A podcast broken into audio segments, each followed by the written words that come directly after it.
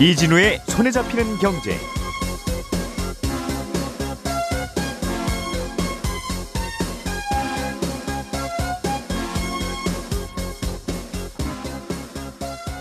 안녕하십니까, 이진우입니다. 우리은행에서 은행 직원이 육백억 원을 횡령한 사건이 발생했습니다. 육백억 원이라는 횡령 액수도 액수지만 은행 직원이 돈을 빼돌리고 십 년이 지나서야 그 사실이 포착됐다는 점 때문에 더 논란이 되고 있습니다. 잠시 후에 이 내용 자세하게 좀 들어보겠습니다. 보험회사의 재무 건전성을 보여주는 지표 중에 지급 여력 비율이라는 게 있습니다. 이건 전체 보험 가입자가 한꺼번에 보험을 해약하겠다고 왔을 때 필요한 돈보다 얼마나 보험사가 그 자금을 갖고 있느냐, 이걸 보여주는 지표인데요. 최근에 보험사들의 이 지급 여력 비율이 대부분 낮아지고 있고 몇몇 보험회사는 위험할 정도로 안 좋아졌다는군요. 어떤 이유가 있어서 그런 건지 이 이야기도 들어보겠습니다. 자동차 회사들이 원래는 다음 달부터 중고차 판매를 시작할 예정이었는데 중고차 판매 시작 시점이 내년 오월로 일 년 연기됐다는 소식도 간단히 들어보겠습니다. 사월 이십구일 금요일 손에 잡히는 경제 바로 시작하겠습니다.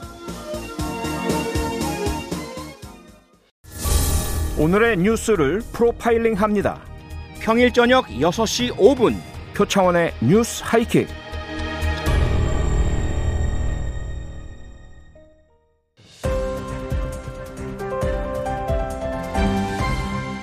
이진우의 손에 잡히는 경제.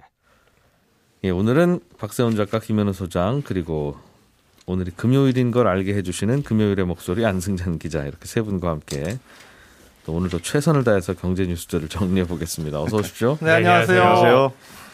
자, 우리은행에서 육백억 원의 횡령 사건이 발생했습니다. 그렇습니다. 음. 이 직원 횡령 사건으로 거래가 중지됐던 오스템 임플란트의 주식이 다시 거래가 된 게 어제인데. 공교롭네요. 공교롭게도 어제 우리은행에서도 비슷한 횡령 사건이 적발이 됐다고 보도가 나왔습니다. 음. 횡령 혐의를 받는 우리은행 직원이 이천십이 년부터 이천십팔 년까지 육 년간 대략 육백억 원을 개인 계좌로 인출했다는 건데, 오스템 임플란트의 횡령 액수가 이천억 원이라서 육백억 원은 마치 적은 금액으로 느껴지기도 하지만 일반 회사도 아니고 고객 돈 받아서 그걸로 장사하는 은행에서, 그것도 은행 지점이 아니라 본점에서 육백억 원의 횡령 사건이 발생했다는 건 굉장히 음. 큰 사건입니다. 그러니까 어딘가에 있는 돈을 은행 직원이 자기 개인 계좌로 조금씩 조금씩 이체했다는 뜻입니까? 네, 그렇습니다. 이게 어, 어떤 돈이 어떻게 빠져나갔냐면요. 네. 경찰 수사가 진행 중이라서 정확한 내용은 조사가 끝나봐야 알 수가 있겠습니다만 지금까지 나온 보도를 정확히 보면 이런 겁니다.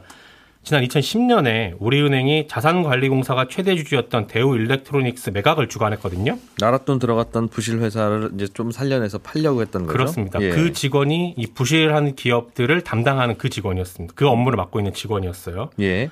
당시에 이란의 한 기업이 우선 협상 대상자로 선정이 됐는데 음. 이란 기업이 제출한 투자 확약서에 문제가 있다라는 이유로 계약이 파기가 됐습니다. 당시에. 예, 대우 일렉트로닉스를 팔려다가 잠깐 못 팔았다는 거죠. 그럼. 그렇습니다. 예. 그러면서 그 이란 기업이 냈던 계약금을 그걸 우리은행이 따로 계좌를 파서 보관을 하고 있었는데 예. 그게 대략 한 육백억 원 조금 안 됐습니다. 예. 그런데 이천십오 년에 무슨 일이 있었냐면 이란의 그 기업이죠. 조금 전에 말씀드린. 계약금 날린 그 기업. 네, 계약 파기되는 바람에 계약금 날린 그 기업이 한국 정부를 상대로 국제소송을 걸었습니다. 예. 근데 계약 파기가 부당하다라면서 소송을 걸었는데 이 소송에서 음. 이천십구 년에 한국 정부가 졌어요.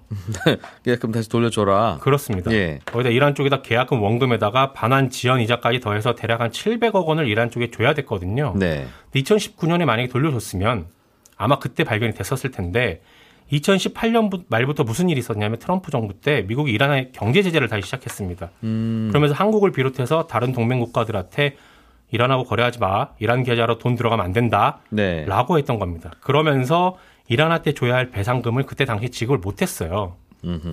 그랬더니 이란이 그 돈 빨리 돌려줘. 안 그러면 우리 더 큰 배상금 요구할 거야.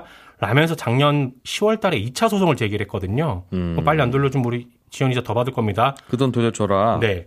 그러니까 외교부가 올 초에 미국에 가서 특별 허가서를 받아옵니다. 네. 저 이란 쪽에 돈 줄 거 있어요. 돌려줘야 되니까 이것만 좀 특별히 허가해 주세요. 아, 이거는 이란을 제재하는 문제가 아니라 옛날부터 우리가 줘야 될 돈이 있는 거다. 소송 붙어 있었다. 그렇습니다. 근데 또 이제 음. 바이든 대통령은 이란하고 잘 지내려고 하고 있잖아요. 음. 요즘 또 분위기 살짝 바뀌었죠. 그렇죠. 미국이. 그러니까 예. 허가서 발급이 된 겁니다. 최근에? 네. 네. 올 초에. 그래서 이제는 돈을 보낼 수 있게 돼서. 야, 십 년 걸렸네요. 네. 그렇습니다. 음. 우리은행이 보관하고 있던 육백억 원의 계좌를 열어봤더니 네. 돈이 없어. 계좌에 돈이, 돈이 하나도 없는 겁니다. 이미 오 년 전에 다 빼갑니다. 어, 이제 그 돈 저 그쪽으로 보내줍시다라고 했는데 네. 돈이 없다. 네, 없습니다. 말이 돼. 그 돈이 네. 없는 겁니다. 예. 여기까지가 이제 오늘 아침까지 나온 보도들을 종합한 건데 아무리 그래도 이천십일 년부터 십 년간 이 계좌를 아무도 안 들여봤다라는 걸 어떻게 믿어야 되는 건지. 보통 은행에 우리는 돈을 맡기니까 네. 사실 은행 직원이나 뭐 마음, 마음 먹으면 가져갈 수 있죠. 맡긴 건데. 물론 그렇긴 합니다만 예. 은행 같은 경우는 특히나 서로서로 의심이 많기 때문에 예. 누가 어떻게 할지 모르니까요. 그래서 시스템으로 아마 고객이 비밀번호를 가르쳐주지 않거나 하면 네. 고객 돈이 우리 은행에 들어와 있긴 하지만 그 돈을 내부 임직원들이 막 가져갈 수는 없게. 네. 칸막이를 잘 만들어 놨을 텐데 그렇습니다. 아마도 이 고객은 이란이니까 네. 아, 그런 보호가 잘 안 돼 있던 모양이에요. 공탁금이다 보니까 정부 예. 입장에서도 정부 예산이 아니라서 함부로 이렇게 감시를 할 수 없는 부분이 있었고 아 정부 돈이죠. 맞아요. 예. 자산관리공사 돈이니까요. 그렇죠. 근데 이제 또 예산으로 안 잡혀 있으니까 그게 감사를 아. 안 나갔을 거예요. 아무 안만 안. 근데 그럼 자산관리공사가 우리 우리 돈인데 결국 우리가 네. 돌려줘야 될 돈인데 자산관리공사 네. 입장에서는 그렇죠. 우리 돈 잘 있는지를 확인을 안 해요? 그건 잘 모르겠습니다. 확인을 했는지 안 했는지. 그리고 와. 보통은 은행에서는 상호 감시를 네. 위해서 통장 관리하는 사람하고 그 돈을 뺄 때 필요한 도장 관리하는 사람하고 따로 두게 돼 있는데 예. 이 경우는 아마도 이 직원이 둘 다 갖고 있었을 것 같다라는 게 나 지금 나오는 추정입니다. 음. 만약에 한 사람이 가지고 있었다라면 이건 은행 내부적으로 굉장히 문제가 있는 거고 두 사람이 나눠 가지고 있었다면 그건 분명히 공모자가 있다라는 뜻이 되거든요. 음. 그래서 이 부분은 앞으로 경찰 수사에서 조금 더 파악을 해봐야 되고 참고로 금융감독원이 작년 말부터 올해 이월까지 우리은행 종합감사를 했거든요. 예. 그런데도 횡령 사실을 전혀 파악을 못했습니다. 그리고 외부 감사를 맡았던 회계법인들이 있는데 회계법인들도 이 부분에 대해서는 전혀 감지를 못했다라는 겁니다. 음. 참고로 우리은행은 몇 년 전에도 한 지점 간부가 고객 돈 이십억 원을 빼돌렸던 그런 전력도 음. 있고요. 모르겠습니다. 하긴 하면 은행 안에 있는 A라는 고객 계좌에서 B라는 고객 계좌로 옮겨간 건데 그거야 고객들끼리 사정이 있어서 옮겨갔겠지 하니까 네. 밖에서 들여다보면 전혀 이상하지 않을 수는 있는데 네. 글쎄 이게 무슨 일 때문에 있을까요? 음, 알겠습니다. 아무튼 그러면 오스템 임플란트라고 하는 회사는 직원이 회사 돈을 횡령했을 때 이 네. 사실이 드러나자 주식 거래가 정지됐잖아요. 바로 정지됐죠. 네. 어, 상장회사였으니까. 네. 우리은행은 지금 상장회사는 아니죠? 네. 우리금융지주가 상장돼 있고 우리금융지주의 자회사로 돼 있습니다. 그러면 그 모회사 주식은 거래 정지가 됩니까? 안 됩니까? 어, 저도 어제 그게 궁금해갖고 한국거래소 쪽에 물어봤는데 예. 결론부터 말씀드리면 거래 정지 가능성은 아예 없습니다. 음. 왜냐하면 우리금융지주 자체 횡령 사건이 아닌데다가 자회사에서 발생을 한 거고 규모, 규모 면에서도 거래 정지 기준이 안 맞다라는 건데 말씀드렸듯이 우리은행은 그, 우리금융지주의 지, 자회사잖아요. 자회사에서 횡령 사건이 있었다라는 걸 공시를 하려면 음. 횡령 규모가 자기 자본의 이 점 오 퍼센트를 넘어야 하는데 예. 우리금융지주의 자기 자본이 이조 원이 넘거든요. 음. 근데 횡령 금액은 육백억 원이라서 공시를 할 의무가 없다는 아, 겁니다. 자기 자본에 비해서는 너무 돈이 작다. 네, 이게 임원이 횡령을 하면 바로 공시를 하게끔 돼 있는데 예. 직원이 횡령을 했을 경우에는 이런 규정들을 두고는 있습니다. 아, 참고로 오스템 임플란트 경우는 횡령 금액이 자기 자본 대비 구십 퍼센트 넘어서 그거야 뭐 우리 은행보다는 상대적으로 돈이 없는 회사니까 그렇습니다. 음, 이 육백억 원은 어디쯤 있대요? 회수해올 수는 있습니까? 알 수가 없습니다. 이거 보도를 보면은 음. 그 직원이 경찰 수사에서 아무 말을 안 하고 있고요. 어디다 썼는지 네. 예. 직원의 동생이 경찰 조사를 받았었는데 무슨 얘기를 했냐면 그 돈을 전부 다 파생 상품에 투자를 했고 전부 다 날렸다. 손실을 봤다. 이렇게 얘기를 했거든요. 근데 과연 이 말을 믿을 수가 있을지. 왜냐하면 아무리... 오스템 임플란트 횡령 직원도 횡령한 돈 금괴로 바꿔서 보관하다가 적발이 됐잖아요. 음... 그래서 이 육백억 원을 어느 정도로 회수할지는 앞으로 또 경찰이 남은 숙제입니다. 자, 김현우 소장님, 예. 음, 대기업 우리 현대기아차가 네. 우리 중고차도 팔게 해주세요. 네. 중고차 장사 좀 해보고 싶습니다. 네. 라고 해서 좀 논란이 있다가 하십시오. 뭐 맞습니다. 저, 우리도 좀 좋은 중고차 좀 타봅시다. 네. 그렇게 해서 대강 결론이 내려지는 듯 했는데 삼월에 그 결정이 났죠. 예. 그런데 실제로 중고차 매매를 할 수 있는 이 장사를 시작하는 시점이 내년으로 미뤄졌다면서요? 네, 그렇습니다. 원래는 오월 다음 달부터 이제 사업을 개시할 예정이었었습니다. 그런데 내년 오월로 이제 일 년 정도 미뤄지게 된 건데요.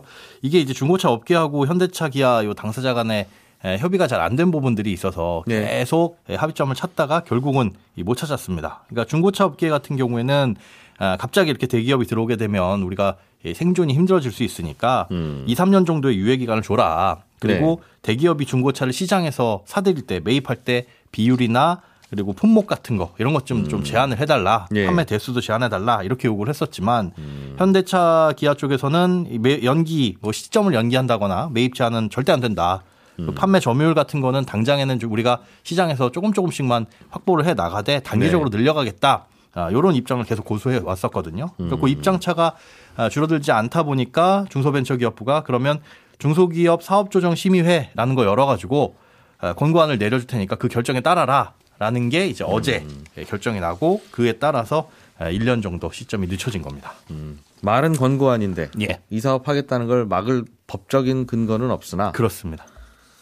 좀 하시죠 그렇게. 맞습니다. 음, 법적인 그랬다는 거죠? 예, 효력도 있고요. 이거 보면 내용이 중고차 업계의 요구를 거의 다 이제 수용해줬다라고 볼 수가 있습니다. 음. 크게 네 가지인데요. 일단 사업 개시 시점 일 년 늦추기는 합니다. 그런데 중고차 판매업 개시 시점이 오월부터이긴 하지만 내년 일월부터 사월까지는 시범 사업을 할 수가 있어요. 네. 각각 오천 대 이내에서만 판매를 할 수 있다. 그렇게 판매가 허용이 되고요.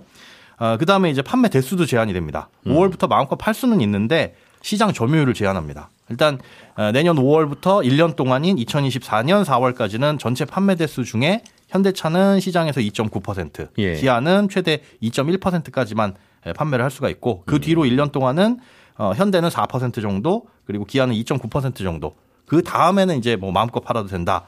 일단은 이 년 동안 내년 오월부터라도 이 년 동안 제한을 하겠다라는 거고요. 뭐의 사 퍼센트, 뭐의 이 퍼센트? 전체 시장 점유의 비율입니다. 중고차? 예. 음, 그러니까 우리나라에서 거래되는 전체 중고차의 이 퍼센트만 여기서 팔아라? 네, 그렇습니다. 이 최 구십팔 퍼센트는 그냥 다른 곳에서 팔리고 최대 상한선이 여기까지 이걸 넘지 넘을 수가 없다라는 아, 뜻입니다. 예. 그리고 세 번째는 이제 매입 제한이에요. 중고차를 팔려면 어디선가 중고차를 사와야 되잖아요. 네. 그런데 현대차 기아는 시장에서 중고차를 매입해 올 수는 없습니다. 음. 아, 어떻게 매입해야 되냐? 현대차 기아의 새 차를 사는 사려는 고객들이 있을 거잖아요. 예. 그 사람들이 기존에 갖고 있던 차가 있으면 음. 내 차 좀 당신네 쪽에서 사주세요. 이렇게 요청을 했을 때만 그 차를 매입해 올 수 있습니다. 예. 그리고 마지막으로 중고차를 중고차로 팔려고 매입을 해놨는데 안 팔리는 차들도 있겠죠. 네. 이에 대한 처리를 어떻게 할 것이냐? 일단은 중고차 중에서 판매되지 않은 건 경매 시장으로 넘기되 음. 그 경매에 참여할 수 있는 대상은 중소기업들로 제한을 하거나 네. 아니면 중고차 업계에서 협의해서 정한 이 경매 사업자에게만 경매 물건의 오십 퍼센트 이상을 넘겨라. 이렇게 제한 크게 네 가지를 권고를 했다고 볼 수 있습니다. 생각보다 많이 팔지는 못하는군요. 현대랑 기아가 들어오더라도. 어, 당장에 이제 내년 오월부터 이 년 동안은 그렇고 그 이후에는 음. 뭐 제한은 다 풀어진다고 볼 수 있겠습니다. 이천이십오 년까지는 이런 제한을 두고. 예. 어, 근데 이게 이런 논란이 있어서 생계형 적합업종이냐 아니냐 이 중고차가 예. 중소기업 업주들 입장에서 그래서 이런저런 고민을 하다가 그래도 이거는 풀어주는 게 좋을 것 같다고 결, 결론이 내려진 거 아닙니까? 네, 그렇죠. 그런데 또 이렇게 막으면 그때는 왜, 왜 그렇게 토론을 했어요? 어차피 여기서 결론 나도 또 중소벤처기업부에서 이러면 또 안 되는 일인데 예. 한꺼번에 얘기 다 하지. 그러게요. 그러게 말입니다. 아니 어느 쪽이 좋은지야 또 치열한 토론이 필요한 거니까 각자 의견이 다를 수는 있는데 맞습니다. 뭐 이렇게 결정 과정이 길어요? 이러다가 여기서 중소벤처기업부가 이제 다 됐습니다 하더라도 또 뭔가 남아있는지 그걸 어떻게 합니까? 음... 아무튼 아니, 저는 뭐 중고차 살 일이 당장 없어서 네. 특별히 뭐 그런 건 아닙니다만 알겠습니다. 그러니까 대기업들이 얼마나 이 로비스트나 로비를 해야 되는 일이 많은지 알겠습니다. 안승찬 기자님, 네 보험회사들의 일단 건강 검진표, 예. 이 회사들 괜찮나? 뭐 이게 요즘 굉장히 뭔가 수치들이 나빠지고 있다. 네. 우리 어른들 간 수치 나빠지듯이. 그런, 그런 겁니다. 음. 알비씨 비율이라는 겁니까? 그렇습니다. 알비씨 비율이라는 게 이제 리스크 베이스드 캐피탈의 약자거든요. 네. 그러니까 리스크를 감안한 자본 이런 뜻이니까 보험회사의 리스크라는 게 결국 생각해보면 얼마나 보험금을 많이 내줬느냐. 네. 그게 이제 유일한 리스크니까 결국 알비씨 비율이라고 하는 건 고객들한테, 그러니까 보험에 가입한 사람들한테 내줄 돈에 비교해서 내가 얼마나 음. 돈을 가지고 있느냐. 이 비율을 이제 알비씨 비율이라고 하는데 네. 보, 금융당국에서는 보험회사가 이 알비씨 비율을 백 퍼센트 밑으로 떨어지면 안 되고 어, 웬만하면 음. 백오십 퍼센트는 유지하도록 해라 이렇게 권고하고 있습니다. 그러니까 네. 보험 가입자들한테 내줄 돈의 한 일 점 오 배 정도는 항상 음. 가지고 있어라. 뭐 이렇게 권고가 돼 있는 거고. 그래서 보험회사들은 항상 이 비율을 굉장히 신경을 쓰고 있는데요. 음. 최근에 이 보험사들의 알비씨 비율이 굉장히 크게 떨어지고 있습니다. 음, 음. 보통 좀 우량한 데는 뭐 삼백 퍼센트 넘는 데도 있고 백오십 퍼센트를 간, 겨우 맞춘 데도 현재 있는데 네. 지금 일 분기 실적 발표 다 되진 않았습니다만 뭐 적게는 이십 퍼센트 포인트, 많게는 막 육십 퍼센트 포인트 이렇게 막 급락하는 경우가 지금 속출하고 있어서 음. 지금 아직 발표가 다 안 되긴 했습니다만 백오십 퍼센트 권고 밑으로 떨어지는 곳도 몇 군데 나올 것 같다. 이런 예상들이 음. 나오고 있어서 보험사들도 아주 비상이 걸렸죠. 보험회사는 그러니까 고객들이 어느 날 갑자기 마음을 먹은 듯이 예. 보험 깨러 오겠습니다. 한꺼번에 다 오면. 모든 고객이 다 오면. 그래도 내줄 돈이 있어야 된다는 뜻이니까. 당연히 내줄 돈이 있어야 되는데 내줄 돈에 백오십 퍼센트. 일 점 오 배 정도. 오 배 정도 늘 갖고 있어라. 예. 그걸 뭐 땅으로 갖고 있든 주식으로 갖고 있든 그건 그렇죠. 괜찮은데. 예. 그런데 그 정도씩 갖고 있다가 요즘 갑자기 잘 갖고 있으세요라고 물었더니 헉, 얼마 없는데? 네. 이런다는 거잖아요. 그런 일이 일어나는 거죠. 왜 갑자기? 그, 이게 네. 예전에 김현우 소장님도 한번 설명해 주셨는데 이게 알비씨 비율이라는 게 보험해야 될 보험금에 비해서 내가 갖고 있는 돈이 얼마 되느냐 이걸 나타내는 비율이라고 말씀드렸잖아요. 예. 근데 보험회사에 쌓여 있는 돈, 보험회사의 자본을 계산할 때는 보험회사 갖고 있는 이 채권을 어떻게 평가하느냐가 회계적으로 굉장히 중요합니다. 이게 무슨 말이냐면 보험회사는 이렇게 장기적으로 뭐 보험이 많으니까 보험료 네. 받으면 그 돈으로 채권을 많이 그러겠죠? 사놓거든요. 예. 근데 이 채권을 나는 만기까지 절대 안 팔 거야. 음. 계속 갖고 있을 거야. 그럴 경우는 중간에 변하는 게 없으니까 음. 뭐 만기 되면 약속된 돈을 받고 그래서 보험회사가 가진 채권을 뭐 만기 보유 증권이다 이렇게 분류하면 늘 그냥 똑같은 수치로만 계산하면 돼요. 이건 중간에 변할 게 없습니다. 그 채권 발행한 기관이나 뭐 기업이나 국가가 망하지만 않으면. 그렇죠. 네. 근데 만약에 보유하고 있는 채권에 대해서 이건 내가 만기까지 가져갈 게 아니고 경우에 따라서 팔 수도 있어. 예. 이럴 수도 있잖아요. 그럴 수 있죠. 이걸 매도 가능 증권으로 분류한다 이렇게 표현하는데 내부적으로 분류를 할 때 내부적으로 분류하는 거예요. 근데 이 채권은 이, 나 계속 그냥 이자 받다가 만기까지 갖고 와서 원금 다시 받을 거야 네. 하는 거랑 네. 이거는 채권 상황 봐서 팔 거야. 채권 시장에서 대충 보다가 또 값 오르면 그냥 팔기도 하고. 네. 그럴 거야. 그렇게 만약에 분류를 하면 음.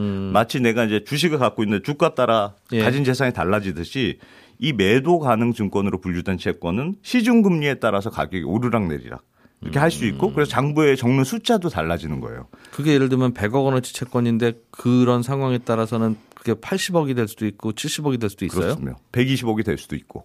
아, 똑같은 채권인데. 그렇습니다. 근데 음, 작년까지만 해도 금리가 굉장히 낮았잖아요. 예. 그래서 그 보험회사들이 너도 나도 갖고 있는 채권들이 많으니까 이거 다 매도 가능, 이건 나 팔 증권이 채권입니다. 이런 식으로 분류를 해놓은 거예요. 금리가 낮으면 왜 그렇게 해요? 금리가 낮으면 가격이 높아지니까. 갖고 있는, 아, 옛날에 이자 많이 주기로 했던 그 채권은 몸값이 높아지니까. 그렇죠. 그래서 음... 그런 식으로 굉장히 좋은 시절을 보냈는데. 부풀렸다는 거군요. 본인들이 갖고 있는 채권의 가치를. 그렇습니다. 그래서 네. 금리가 내려갈 때는 채권 가격이 올라가니까 가만히 있어도 알아서 자본이 늘어나는 효과를 굉장히 즐겼는데 음... 요즘 갑자기 금리가 막 뛰기 시작하니까 이제 악몽으로 변한 거죠. 음... 특히나 이게 보험회사들마다 얼마나 많이 채권을 매도 가능 증권으로 분류했느냐에 따라 좀 다르긴 합니다만 예. 뭐 엔에이치 농업, 농협생명, 한화생명 이런 데는 갖고 있는 채권을 전부 다 매도 가능 증권으로 분류해놨어요. 음. 그러니까 그전에, 그전까지는 좋았습니다만 채권 그 시중금리가 급등하니까 그야말로 지금 악소리가 나는 상황이 됐고 음. 엔에이치 농협생명의 경우에는 이천이십 년에 이걸 그러니까 코로나가 한참일 때 죄다 이건 우리 팔 채권입니다 이렇게 바꿔놨거든요. 그때 예. 바꾼 채권이 한 삼십사조 원 정도 되는데 이것 때문에 지금 조 단위의 평가 손실이 발생했거든요. 음. 그래서 작년 말만 해도 엔에이치 농협생명의 자본이 한 사조 원 가까이 되던 거였는데 네. 지금은 삼 개월 만에 이조 삼천억 원 정도로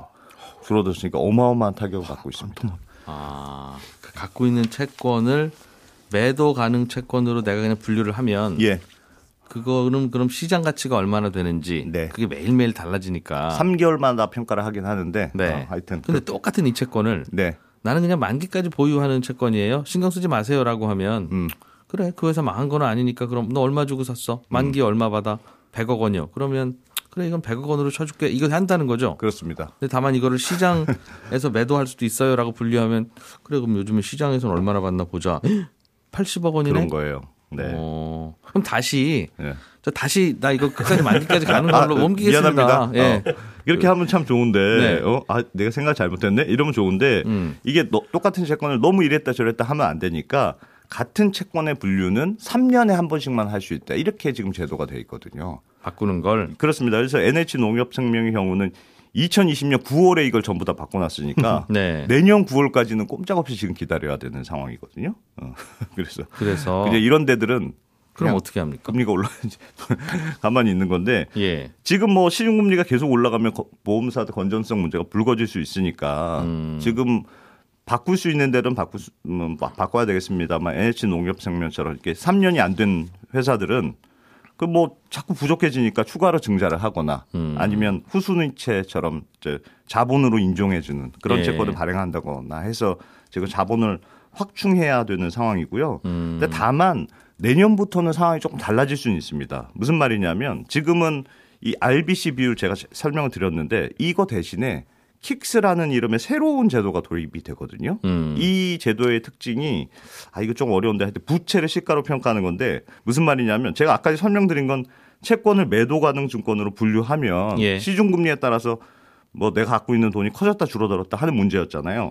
그런데 음. 보험 가입자들한테 내줘야 될 돈. 이건 예. 이제 보험회사 입장에서 보면 부채인데 그렇죠. 이 돈은 그대로 해놨단 말이에요. 기존 제도에 대해서는. 음. 내줘야 될 돈은 그대로 하고 네. 내가 가진 돈만 채권 분류에 따라서 커졌다 줄어들었다 이렇게 돼 있었는데 신제도, 킥스라는 신제도에 대해서는 내가 갖고 있는 채권만 그렇게 왔다 갔다 하게 하지 말고 예. 내줘야 될 돈도 예. 시중금리에 따라서 왔다 갔다 하게 평가하자. 고객, 고객한테 내줘야 될 돈이 왜 바뀝니까? 왜냐하면 만약에 고정금리로 예. 내가 십 년 뒤에 만기까지 해서 다 총 예를 들면 한 백만 원을 지급하는 상황이다. 음. 그러면 지금은 부채는 그냥 내가 줄 돈은 백만 원 이렇게만 딱 써놓는 거예요.